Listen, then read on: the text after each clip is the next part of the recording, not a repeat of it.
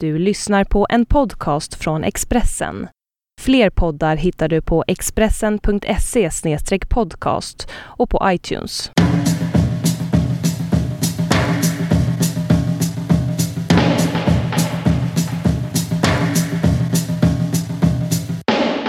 Du vet vad jag tycker? Att det inte ska säga så här, hur är läget sånt. Okej, Eller ska jag det? jag tycker det är trevligt. Okej, okej, då frågar jag det. Mm. Ni lyssnar på en varg söker sin podd. Jag heter Caroline Ringskog Ferrada-Noli och mitt emot mig sitter Liv Strömqvist. Hur är läget? Jo tack, det är fint. Bara äta en stor godis. Och idag så har vi läst, ehm, kan inte du säga det för jag har så himla mycket godis i munnen. Vi har läst Jag vill ju vara fri, en bok om Lena Nyman som Annika Persson har skrivit. Eh, Det är en biografi över hennes liv. Mm. Fritt baserat på hennes dagböcker och lite random intervjuer. Jag läste hela på typ en och en halv dag. Helt besatt från början till slut. Wow. Nu är hon skitfet. Ja, både och tycker jag. Mm. Jag tycker det är tråkigt, det här är kanske ett stickspår, men jag tycker det är tråkigt med biografier att de är mer som ett medel än ett mål. Eller är de ett mål? De är mer som ett mål än ett medel. Vad menar du då? Man får inte en slags, slags textuell läsarupplevelse. Ja, ja. Mhm. Och det, jag bara undrar om det är, det möjligt att skriva någonting lite mer litterärt. Det skulle vara fetare tycker jag. Tänkte du på det? Och vi läser metaforer. Lenas kinder Lenas, som persikor. Lenas persikor. handlar mycket om det ändå. Um, den är väldigt intressant för den handlar väldigt mycket om patriarkatet. Mm. Att leva i ett patriarkat. Ja. Det har ju skrivits en del om den här boken. Liksom. Mm. Att folk är så här upprörda av det som hon har beskrivit. Ja. Alltså tagit upp så gamla recensioner Just det. kring Lena Nyman. Det är som allting. Hur hon så här, vad hon var tvungen att vara med om. Verkligen. Man berättar lite kort så var hon ju så här barnskådis först och sen så fick hon sitt genombrott med Vilgot Sjömans eh, eh, film 490, 491. Och sen var så här, alltså alla Vilgot Sjömans filmer är så här. Någon ligger med en hund, sys- några syskon, eh, har ett incestuöst förhållande. Ja. Han ville spränga tabun. ja, eller så litar han inte så mycket på det, de små gesterna Nej. i sitt eh, konstnärskap, om man ska säga. Ja. att ehm, han liksom måste slänga in en, en, en chefer som ligger med någon. Men vet du vad jag också tänkte på rätt så mycket när jag läste den, apropå vilka filmer, vilka roller hon har? Att det är så jävla mycket så att vara skådis på 60 och 70-talet. Mm. Allting hon spelar in är ju så här... eh, Steva var en 14-årig raggarbrud som var ihop med chefer och um, liksom eh, sålde knark, satt på kåk. Alltså, allt, alltså alla pjäser hon spelar på Dramaten är så. Mm. Alla pjäser, alla filmer är så. Mm. Det är sån enorm socialrealism från insidan av eh, kåken. Mm. Typ, eller det är liksom väldigt mycket så, det handlar väldigt, väldigt mycket om ungdomskriminalitet och mycket så ungdomar på glid. Typ allt hon gör handlar om Ja, det. visst, ja, visst. Det är liksom som det, dåtidens liksom, ehm, det är som samma sak som på 1800-talet man fick bara spela Shakespeare och sen på, om man är ak, liksom en aktiv skådis på 70-talet så är det enkom. Mm. ehm, Gestalta en eh, flicka på ett ungdomshem med amfetaminabstinens. precis, och de som gestaltar På det, Dramaten. Ja precis. Och det, exakt, för jag menar de Mm. som gestaltar detta det är bara så här Marie Göransson, Jan Malmsjö. Ja. Ehm, liksom ehm, Lena Nyman kom ju ändå från helt okej. Alltså det var inte heller att de var... Men jag tror att det, um, liksom många, man, många får ju säkert bilden av Lena Nyman att hon nästan var plockad från ett ungdomshem Ja, visst. själv. I och Ja, med att hon bara spelade sådana roller. Att hon blev väldigt framad som det. Ja, många av de recensionerna som refereras till i boken är ofta också att man pratar om hennes intellekt eh, utifrån hennes rollprestationer. Att det ofta är så här, ja, hon, hon snackar som en söderböna. Mycket till intellekt har hon inte, men hon är kvick och rapp och street smart. Typ klipsk. Men det, liksom, det var ju hennes roller. Det det är lite så slapp journalistik. För att hon eh, gick ju så här, eh, Dramatens elevskola, utbildade sig jättemycket, läste Nietzsche, var superintellektuell. Ja, och så vidare och så vidare. Men jag vet att Birgitta Stenberg berättade som sak för att hon eh, slog igenom en roman som handlade om en så här raggarbrud. Mm. Um, och då trodde alla att hon var en raggarbrud också. Mm. Alltså det är bara så himla konstigt. Det där Håkan-temat igen. Ja precis. Fast att det var så här, va, va, du, uh, du har skrivit om, uh, om det här. Ja, du står på scenen och säger att du vill ha amfetamin. Du vill ha amfetamin. Ja, Men det som berörde mig mest med den här boken som jag tänker eh, många har blivit eh, berörda av och reagerat på är det här med hennes ätstörningar.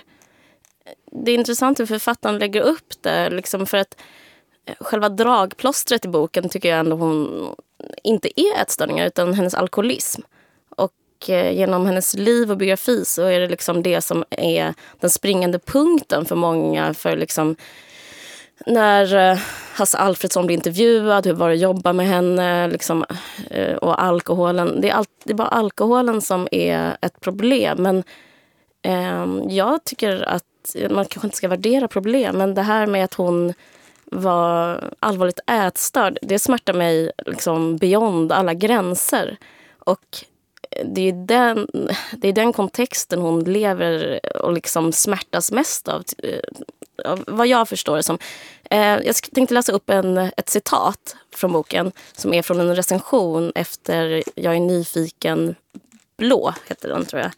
Eh, en film i blått, alltså tvåan efter Jag är nyfiken gul. Det är en akademiledamot, mm. Eh, Artur Lundqvist. Man tänkte inte så mycket på hennes feta bak i den förra filmen. Ty då hade det nyhetens behag. Men när hon nu återigen ska klä av sig tillsammans med Börje Ahlstedt och demonstrera hur två älskande bär sig åt så börjar man uppriktigt sagt unna den sympatiska pojken en mera välväxt flicka. Nej, okej, det var Nils Beijer. Artur Lundqvist skrev så här i tidningen C. Hon är bättre med kläder på. Man får nästan avsmak för henne när hon är naken. Det, det jag ska komma, komma, kommentera det sen. Sen skriver hon själv i sin dagbok. Um, jag ska säga samma sak för för Artur, Lundqvist. Han skriver också så här, jag efterlyser den intelligenta kroppen. Lena Nymans kropp är själlös, lite dum. och själv skriver hon så här, jag kände mig alldeles slut inför det olösliga problem som min bantning är. Kände mig kräkfärdig på alltihop. Det är precis olösligt, för jag kan inte banta och jag kan inte se ut så här. Uh, hon höll på att banta hela sitt liv. Höll på med otroligt många dieter höll på att liksom, eh, späka sig själv. Hon hade så här bulemiska, en slags bulemisk problematik, mm. hetsåt, kräktes. Eh, gick på fastor hela tiden. Men hon liksom... Ja, det ses inte som ett problem, varken av henne. Problemet för henne är att hon inte är smal. Problemet för de andra är att hon är tjock. Mm. Ja, vad, vad, känner du när du läser det här? Nej, men jag tycker det är skitintressant också. För det är verkligen så en fallstudie i det vad som händer när man börjar svälta sig själv. Därför ja. att det är ju livsfarligt alltså att, eh, att börja experimentera med eh, sin mat. För det är så ett eh, sånt grundläggande eh, behov. Och liksom, om man inte, alltså det är bara så här rent eh, det är verkligen svinfarligt att experimentera med det. Det är som att så här, var, typ, försöka vara vaken jättelänge eller så.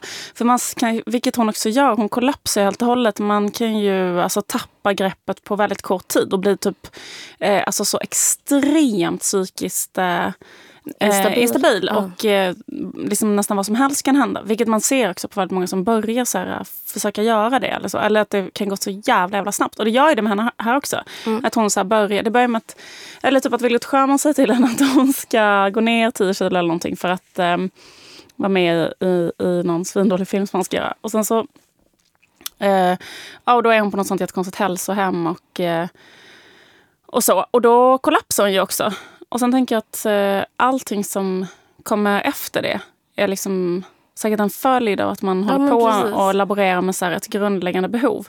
Det är liksom... Eh, det är så upprörande. Det säger så himla mycket om hur, eh, hur den tiden var också. Eh, hon skriver själv i ett brev om att hon tycker att även tjejer som ser ut som henne ska få finnas på film. Och eh, det sjuka, jag har precis gjort en pilot Eh, och eh, då letade jag efter skådisar till den. Mm. Och eh, den castingprocessen var väldigt så här, svår. För att det... Så, jag gillar realism liksom och det är klart att jag vill ha med tjejer som ser ut som typ vem som helst. Men det är fortfarande så. Jag gick igenom liksom Dramaten, Stadsteatern, alla scenskolor, Malmö, Umeå. Och det finns liksom inte en enda person som inte är extremt smal. Det, och den typ av patriarkat, som liksom, den typ av kvinnoförtryck som har nästlat sig in i sån här, på sån fin kulturnivå. Jag, jag, vet inte vad jag ska säga om det. Jag, är liksom, jag mår så... Jag är i chock. Liksom. Mm. vad fan är det? Liksom? Ja, det är så jävla vidrigt. Det är så jävla vidrigt. Men också verkligen så hur det var på den tiden. För Jag snackade lite med min mamma eh, apropå det här med 70-talet. Ja. För att då, eller eh, slutet av 60-talet, då, då eh, att det var sånt eh, eh, att det kom sånt finstarkt eh, kvinnoideal som var ju då att man skulle vara helt utmärglad som Twiggy. Ja, så är det ju nu också. Alltså, ja. Det har ju väl aldrig slutat vara så egentligen kan man säga. Men, eh, nej, men då, då, för liksom de här eh, dieterna som hon eh, snackar om i, i eh, det är typ sådana 70-tals dieter, till exempel rårisdieten mm. och eh, ägg och vindieten och sånt. Även kallad flygvärdinne-dieten tror jag. Mm. Jag, tror, jag vet inte om... Okay, ägg och vitt vin bara. Ja, okej. Okay. Ja, precis. Min mamma berättade att den var så här. Ett glas vin och ett ägg till frukost. Ett glas vin och ett ägg till lunch. Och sen två eh, glas vin och två ägg till middag. Eh, mamma sa att den var svinbra den dieten. Man blir så jätteglad och jättesmal, sa mamma. Um, obs, eh, prova inte det hemma. Eh, sen det kan vara svårt att ha ett jobb typ samtidigt. eh, nej, jag tror det är skitfarligt att man blir helt koko. Den andra, alkis och eh, sinnessjuk tror jag man blir. Och högt Vil kolesterolvärde. Vilket Lena Nyman också blev. Eller så kan man säga. Men, eh, men, jo, men också det här med eh, rårisdieten var att man skulle äta en liten skål råris bara tre gånger om dagen i tio dagar. Um, och då sa mamma så här att det börjar med att man ligger helt uh, utslagen på golvet i, efter fjärde dagen. Så fruktansvärt hungrig och helt kraftlös, kan inte göra någonting. Men sen sen att på fjärde dagen så går man upp och börjar städa hela huset och putsa fönstren och är jättepigg. Och sen blir man jätte, jättepigg, sa hon. Men eh, alltså, och obs, prova inte där hemma. Men jag bara tycker det är roligt därför att de, hur det var på 70-talet, att det var bara att folk höll på med det. Och så är det inte så här, typ så nu också? Jo, det är nog det.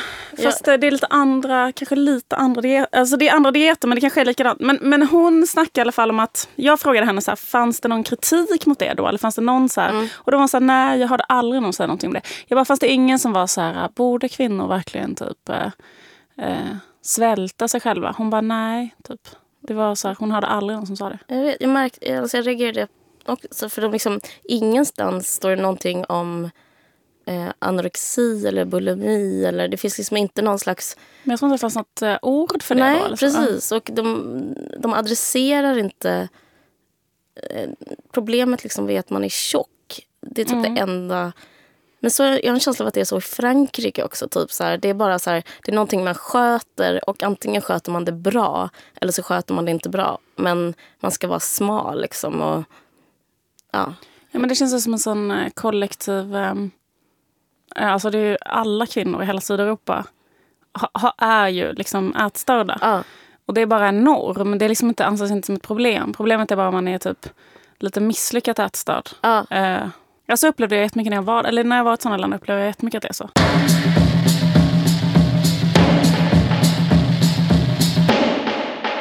Jag kollade apropå alltså att Lena Nyman fick så mycket kritik för sin kropp i Jag är nyfiken gul. För jag kollade på den filmen igår. Mm. och det var så jävla bisarrt. För att det finns liksom, om man tittar med ett, om man har en estets öga och tittar på den filmen. Då finns det ett estetiskt moment som liksom bara kommer in och bara förfular liksom eh, vin på ett sätt som är ja. nästan outhärdligt. Och det är ju när Vilgot Sjöman själv kommer in i bild. Alltså det är ja. så fruktansvärt. Um, han är ju helt påklädd. Men jag bara så här, um, Plus en eh, skepparkrans. Det är så jävla hemskt bara. Att de liksom, alltså vi kan, om man inte har läst boken så är det så att Vilgot Sjöman blir ihop med, eller liksom ligger på oregelbunden basis med Lena Nyman. Mm. När hon är liksom, från hon kanske är 19. Ja, precis. Ja. Och han är väl så här, dryga 40. Är då ihop med Monica Zetterlund. Mm. så jävla uncalled for. Alltså att han är ihop med de kvinnorna. Det är, ja, det är helt sjukt. sjukt. Det är helt sjukt. Uh, hon kanske är Sveriges snyggaste. Han psykar ut henne. Sen blir han ihop med Sveriges snyggaste nummer två. Psykar ut henne och liksom bara gottar sig. Och ser ut sådär. Mm. Men det är en bra illustration av patriarkatet. Mm. Men eh, båda, det står lite i boken om, alltså det står extremt mycket i boken om Lena Nymans karriär. Och båda, Monica Zetterlund och Lena Nyman, var ju sedermera med i Svenska ord AB med Hasse och Tage. Det, det, där tyckte jag fan det brände till. Liksom. För att de, vad hände egentligen med Hasse och Tage? Hur var det med Hasse och Tage? Då var det typ så här, de var ett underbart gäng. Jag tänker rätt så mycket typ på vad Killinggänget är idag. Eller typ hela den ja, men typ människor som håller på med ytlig tv som går väldigt bra. Liksom. Fast Alltså Tage hade i alla fall liksom vett att ringa en kvinna. Det gjorde inte Killinggänget. Nej, men jag tänker typ så här historieätarna och vad de är nu. Jag tänker att det är liksom den fanan som ja. har gått vidare. Eh, inget ont om det, det är ett bra program men, och så vidare. Men eh, en viss typ av glättighet. Bara, men i alla fall, då var det två kvinnor som var med. Och de två... Typ, alltså då snackar du om Lena Nyman och, och Monica Zetterlund. Jag bara tycker det är intressant hur, vem som mådde på vilket sätt i det sammanhanget. Att båda de två Alltså Monica Zetterlund brann ju inne till slut och eh, Elena Nyman liksom eh, coolade på grund av kol. Alltså, mm. Båda var så gravt alkoholiserade och mådde så fruktansvärt dåligt psykiskt. Medans, de bara gick under från de... De bara liksom eh, gick från under, de under. föddes typ. Bara, mm. Sen bara var det undergång. Medans, as we speak, tror jag kanske Hasse har en fest ikväll. Typ på, i ett sånt kulturhus uppe på Söders höjder. Alltså det är liksom så... Och det är så sjukt man tänker på så hur bra, alltså hur bra de mådde, de männen i Svenska ord och hur dåligt de kvinnorna mådde. Att det är liksom så skillnaden, den skillnaden är lika stor som det är mellan typ så här, äh, uteliggarna utanför Stockholms slott och kungen. Alltså, ja, det är typ verkligen. Så, eh, det var så här. Och, så, ja, men jag, och att Hasse säger att det är inget, pro inget Monica... problem. Hasse bara, nej det, det, var inget problem. Så Vi hade, hon, var väldigt, hon tyckte om att festa. Det, det, det, det är det liksom han säger om Lena. Ja, de frågade så här, hade Lena ett alkoholproblem? Han bara, hon gillade att ta ett glas typ. Ja. Sen är det i verkligheten är det så här, man är liksom så paj så att det finns inte. Men, men ähm, äh, apropå, ja, men du beskrev Monica, Monica Zetterlund hur hon gick med en äh, Ja, det, det, finns en dokumentärfilm som Tom Arland har gjort som är mm. väldigt fin. Ja, det, det, ja, hon, hon, hon, eh, hon tar sig fram med käpp typ och ja. Eh, ja, är helt paj. Liksom. Ja. Ja, var det det du menar? Eller? Ja, men precis. För det, och så finns det liksom ett...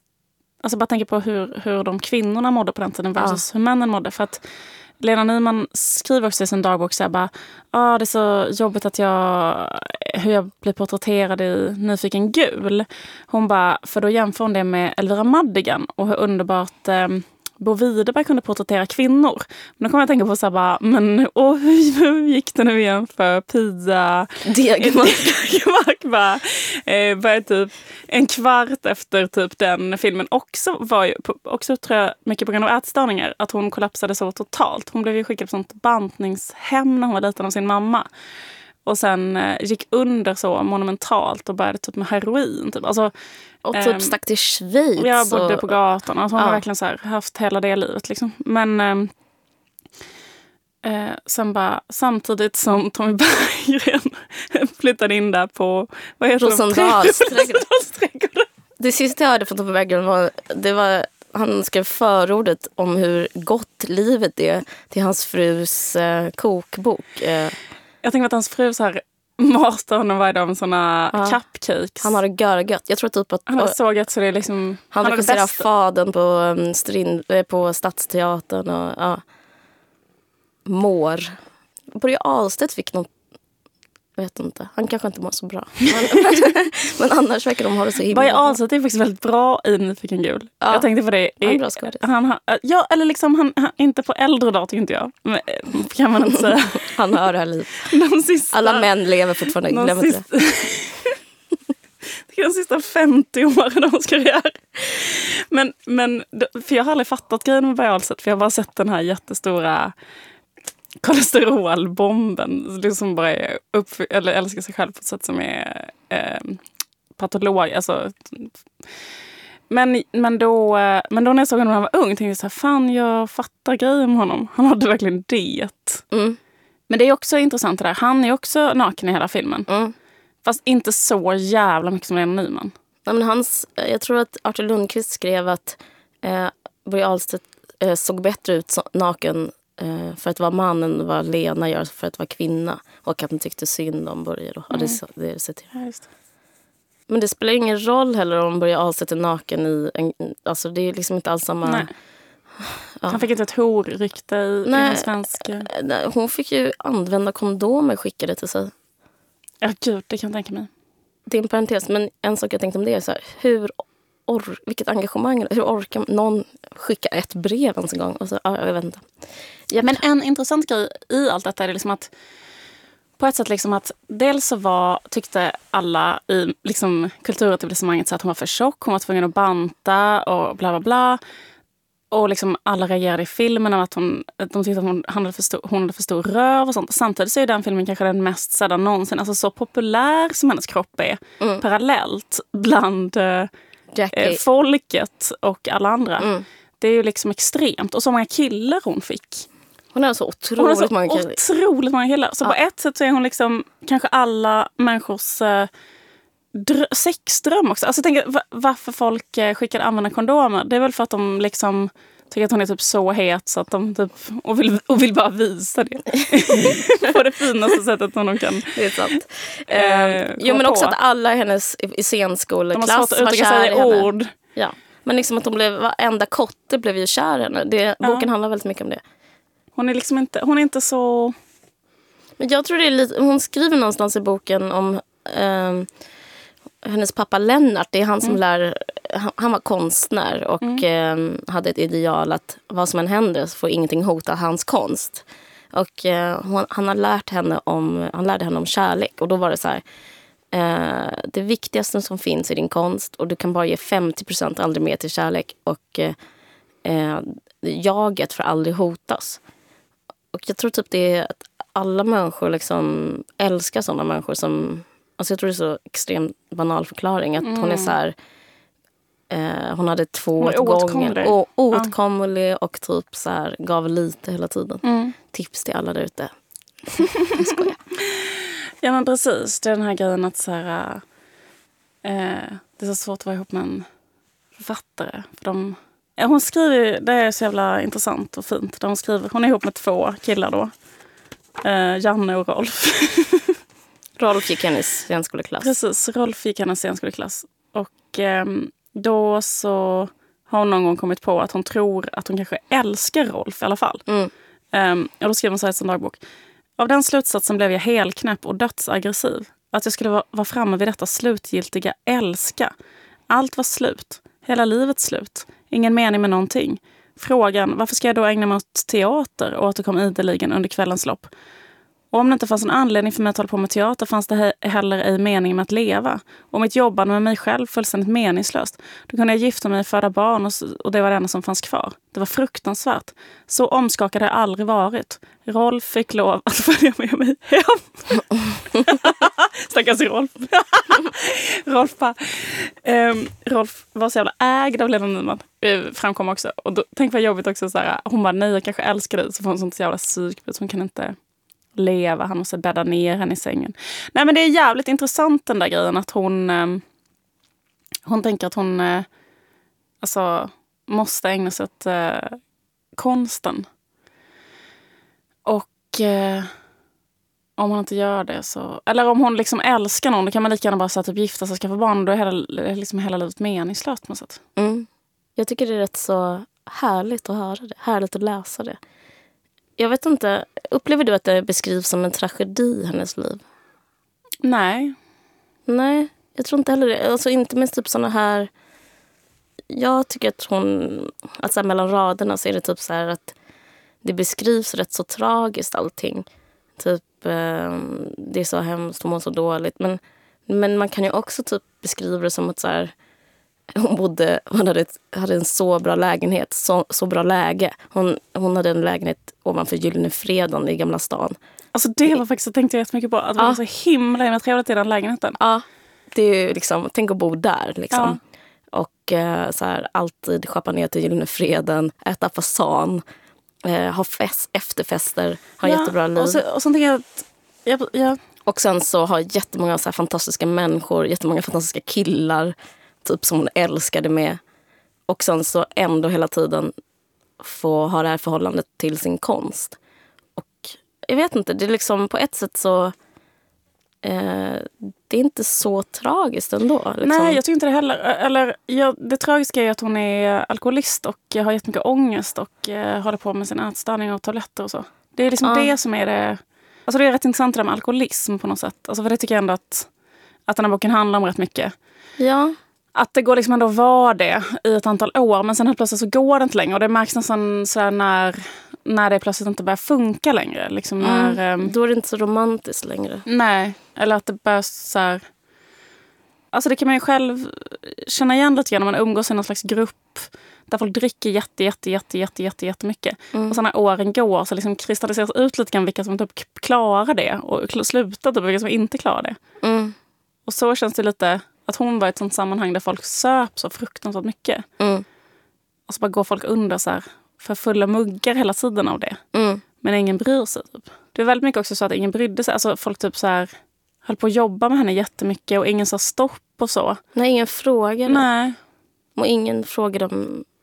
Ja, ja, ingen frågade hur hon mådde så där med hennes ätstörningar heller. Liksom. Det var bara... Så länge hon var glad så var det kul. Typ. Men jag tänker också det där med uh, hur boken är skriven. Att, att det finns någon... Det, ibland tycker jag att det är lite sådär att hon tar upp det här att... Um, ja, men typ att uh, hon ställer vissa sådana frågor. För liksom, för, så, så, till exempel så här, tyckte Lena någon att det var tragiskt att hennes livskamrat där på slutet var en hund? till exempel. Mm. Eh, och då tycker jag så Kerstin Dellert, mm. hon ställde en fråga till Kerstin Dellert och då svarar Kerstin Dellert så himla bra. Hon bara nej, för Lena var inte alls borgerlig. Så här. Hon gillade, eller varför skulle hon ha velat ha något annat än... Alltså, varför är det en total självklarhet att... Eller det här att det uppmålas som så extremt tragiskt mm. att hennes eh, relation med den här uh, Thomas Pontén eller vad hon mm. ja, Att han tog slut. Och att hon inte skulle få några barn. Och att det var så otroligt tragiskt. Så här. Men uh, var det så tragiskt? Eller liksom att det känns lite som att så här, uh, även i boken så blev hon lite beskriven utifrån så här, lite traditionella kvinnodrömmar. Ja, att det är så otroligt hemskt att inte få barn till exempel. Ja så skriver man ju väldigt mycket om kvinnor bara. Ja men verkligen. Och sen skriver Lena, jag är Lena med Lena nu, men hon mm. skriver själv så här. Jag ska bli nykter. Eh, och enda anledningen till att jag ska bli nykter det är för att jag ska kunna supa tillräckligt mycket och ha det riktigt härligt. Alltså hon är väldigt, hon är ändå så, hon vill ju typ Alltså jag, jag är absolut inte här för att romantisera alkoholism men det finns ju ändå en slags så här, hon vill ju hålla på med vad hon håller på med också. Jag tror hon fick ut en del av det.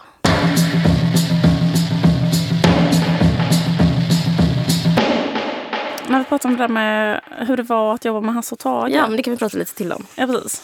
Att, det var så att de hade så extremt satsade fester. Mm. De har man så glaset i örat till exempel. Eh, Svea hund, sådana slags eh, mm. eh, föreställningar då. Och då så när de, liksom, när de eh, slutade eller började som någon spelperiod eller så, så hade Hasse och Tage anordnat så helt så extrema fester. Som till exempel var att hela ensemblen fick åka ut på en båt. Då kanske de blev mötta av en dykare som kom upp på vattnet med så här inbjudningskort och sen så här drinkar mm. gjorda av halva apelsiner som hade skalat ur. Och um, alla skulle ha med sig en kuplett som de skulle sjunga um, att det var väldigt så här... Um, uh. Jag fattar inte att, att liksom Hasse, Hasse Alfredsson måste ha haft jättemycket att göra. Hade han tid att liksom så sitta och skriva Eh, först skriva hela Svea hund och sen skriva eh, liksom alla de här... Någon gång så anordnade de ett massbröllop där Hedda han var utklädd till präst och hela ensemblen skulle gifta sig med varandra och så. Det är som att planera brö ett bröllop tänker jag. Ja. Och sen att göra det eh, liksom så här, kanske flera gånger om året såna extremt ja. satsade extravaganta fester. Precis, och om man var nybörjare i de festsammanhangen så hade, fanns det ett krav. Då skulle man alltid kunna framföra en liten enmansshow. Att det var liksom, det var alltid så. Eh, men jag har lite, min analys av det är att det är att eh, festa med borgerligheten. För de, eh, in, för om man själv går på fest så är det så här, var på en fest, prata jättemycket om sig själv och typ om andra. Prata om känslor, kanske prata om något annat, säga en åsikt om något. Ibland kanske prata politik, ibland eh, dra ett skämt. Men eh, då måste man så visa vem man är och typ känna färg och visa sin personlighet, visa känslor. Men jag, jag har väldigt stor insikt i att gå på fest med borgerligheten. Eh, jag, eh, jag har lite olika ex eh, som, som kommer från väldigt borgerliga förhållanden. Och jag kände, när jag läste det här om Hasse och Tage, då fick jag en total eh, flashback för hur det är att vara på fest i sådana sammanhang. För det är liksom att man... Allting ska vara att... Eh, till exempel snapsvisor är en sån här grej. Det är liksom en, så här, en avart eller liksom en grund. Att man hela tiden måste liksom flytta fokus från sig själv och göra liksom en charad eller sjunga om någonting annat eller liksom berätta en historia. Mycket så anekdotbaserat är det med borgerligheten. Och eh, det är så roligt för två av mina pojkvänner, eh, oberoende av varandra, eh, har haft anordnat varsin fest, alltså vanlig middag som är så en ostfest. Eh, det är så konstigt för de flesta har aldrig varit på en enda ostfest, men jag har varit på jag två. Jag har aldrig varit på en ostfest. Eh, då är det så här, eh, kom till denna lustiga fest, kamrat, liksom, man får en inbjudan. Ni ska ha med sig varsin ost. den osten ska ni berätta en historia om, uppdiktad eller sann. Okej, då var jag på sån, en sån ostfest hos min första pojkvän. Vi var upp länge så det var helt lugnt. Han hade sina manners. Jag, liksom, jag, jag gillar ost, jag följde med, allt var bra. Eh, han, han anordnade den så att, jag hade inte stort val. Sen så, hade du med dig en ost? Nej, jag hade inte med mig ost. jag, vet du, jag liksom var en slags värdinna som eh, tog emot ostarna. Och sen så gjorde vi slut och sen så fick jag en ny pojkvän. Då, så hade han, eh, då fick han en idé att ordna en ostfest också. Och jag bara... Och gemen, alltså gemensamt för dem är just den här grejen så här att de, eh, man så förskjuter fokus från sina egna så här, riktiga känslor. Det har liksom inte hemma i fest utan istället så här, måste man hitta massa olika objekt. Och då, så tänk, eh, alltså Hasse är en gammal spexare. Han är så här Lunda-spexare. Mm. Det, för mig så känns det extremt mycket som ett sånt uh, Lunda-spex. Just den här grejen att uh när man festar så är det inte att man... Eh, alltså det är verkligen så här... Eh, eh, gärna så här att eh, man är utklädd till en historisk person. Alltså, det är inte bara att vara full, utan det är så att vara full och ha typ en dräkt och säga något på rim och eh, uppträda och bla bla. Och det handlar väldigt lite om så att eh, eh, kanske dela, någon in, liksom dela med sig av något inre. Precis. Och verkligen kanske lära känna någon, veta hur den mår och så. För det, det är också det att Lena, både Lena Nyman och Monica Zetterlund var gravt alkoholiserade och mådde extremt dåligt. Och jag kan tänka mig att de, då var liksom de, kan tänka dig så här, Monica Z kommer med sin käpp och den här dykaren dyker upp och liksom att man ska säga Ja, men vad kan, hon, det enda man kan göra är ju att dricka mer då. Ja. Man får sån ångest. Ja. Nej men precis, det är ju ingen som frågar henne så här, hur är det egentligen? För det var ju också som att de var, verkade som att de var lite arga på Lena Nyman. Att mm. hon hade en konflikt så. För att hon var så himla alkoholiserad och kom mm. för sent hela tiden. Och liksom inte riktigt... Och då adresserar väl Tage det med en dikt om jag förstått det hela rätt. Alltså, eh, där han kallar henne Frida och det är jobbigt liv för en rödhårig. Alltså det är så himla konstigt sätt att kommunicera på. Jag tror de hade tjänat på att prata med varandra. Ja, men också så hur... Um, ja, men att det liksom alltid var så, typ att så här, man var där med Hasse och Tage och, och eh, var så gravt alkoholiserad och var tvungen att liksom vara utklädd till en frukt typ. Ah. Och, och så var det så här, och sen att det hela tiden var så här, eh, kanske såna nakendansöser med. Ja. Alltid, eller som till exempel på deras uppträdanden och sånt. Men också så här, hela stämningen i teatervärlden. Alltså att alla de regissörerna alltid så här, låg med skådespelerskorna och så. Mm. Och um, att det var så helt normaliserat. Mm. Jag var på en sån... Um... Vilgot hade sin Lena och Ingmar hade sin Bibi. Mm. Sa Ingmar till Vilgot. Ja, och det var ju verkligen en un, ett underdrift att säga att det bara var liksom Bibi. För att Ingmar låg ju med alla som ja. han regisserade. Och att det liksom inte är ett problem heller, utan det bara är så här... Äh, det är bara liksom ett sätt att eh, jobba, typ. Men tror du, jag har ju regisserat nu. Tror du att jag skulle kunna ragga med min regissörskap, mitt Jag är regissörskap? så chockad att du inte har gjort det. Hur kan du ställa en fråga? Men kommer det bli, kommer det bli, lyckosamt? Ja, alltså jag vet inte. Jag, liksom, eh, jag var på ett sånt, eh, ett sånt seminarium på Teaterhögskolan som handlade om genus och eh, teater och sånt där. Och då så var det ganska kul för då diskuterade de att det hade kommit så här... De bara, men när det kommer så här regissörer från... Att det var så jobbigt. Alltså, lä, en lärare på Teaterhögskolan pratade om att hon tyckte det var jobbigt att det fanns så mycket feminism på skolan. Hon bara, det är bra och så att det, att det liksom finns en slags genusmedvetenhet på den här skolan. Men det kan ju bli ett problem när det kommer så här mycket utländska eh, teaterpedagoger och sånt där. För att de, eh, då blir eleverna så himla kränkta och aggressiva. Och det är ju så här, det är ju bara så att eh, det förekommer liksom inappropriate touching. Och liksom det, det är typ bara... Det är teater på Det är ja. teater. Alltså det är typ så här... Eh, de här... De blir så aggressiva, att de här eleverna. När det är inappropriate touching. Men det, inappropriate touching är liksom... Det är det vi... Det är, det, det är liksom så man... Det är så man jobbar liksom. Mm. Jag tror att det är så himla mycket så. Ja, verkligen. Alltså jag tror att det bara är så. Mm. Vilgot Sjöman eh, framstår i boken som själva orsaken till hela Lenas liksom alla Lenas liksom problem. Och, Mm. För att han, det är så jävla oetiskt liksom, att ta typ en 19-åring och tvinga henne att banta, ligga med henne på en oregelbunden basis. Alltså det, hela det är helt hårresande hur han är mot henne. Ja, verkligen. Eh, och att är så Plus ta henne, sno hennes idéer, få all cred, inte betala henne. Exakt. Det vid, vidrigaste är så att hon vill inte ge henne OB-tillägg i eh, Nyfiken gul. Så att hon måste skriva på sånt papper att hon inte ska få betalt för de extra timmarna som hon jobbar. Ja. Och sen är det typ så här, så får hon 30 000 för hela sin medverkan. Och sen spelar den filmen in så kanske 80 miljoner eller någonting. Ja. Största, svensk, äh, största internationella export till USA. Alltså den största. mm, Den gick om La Dolce Vita. Hon fick inte mer än 30. Mm. Och så är hon naken i alla... Näst, liksom, hon, är med, i hon är med i typ varje filmruta. Mm. Och det bygger jättemycket på hennes improvisationer och så. Ja. Ja. Okej, det var allt för idag. Ni har lyssnat på En varg söker sin podd och eh, jag heter Liv Strömqvist och eh, den jag pratade med heter Caroline Ringskog Ferrada. Du har lyssnat på en podcast från Expressen. Ansvarig utgivare är Thomas Mattsson. Fler poddar hittar du på expressen.se podcast och på iTunes.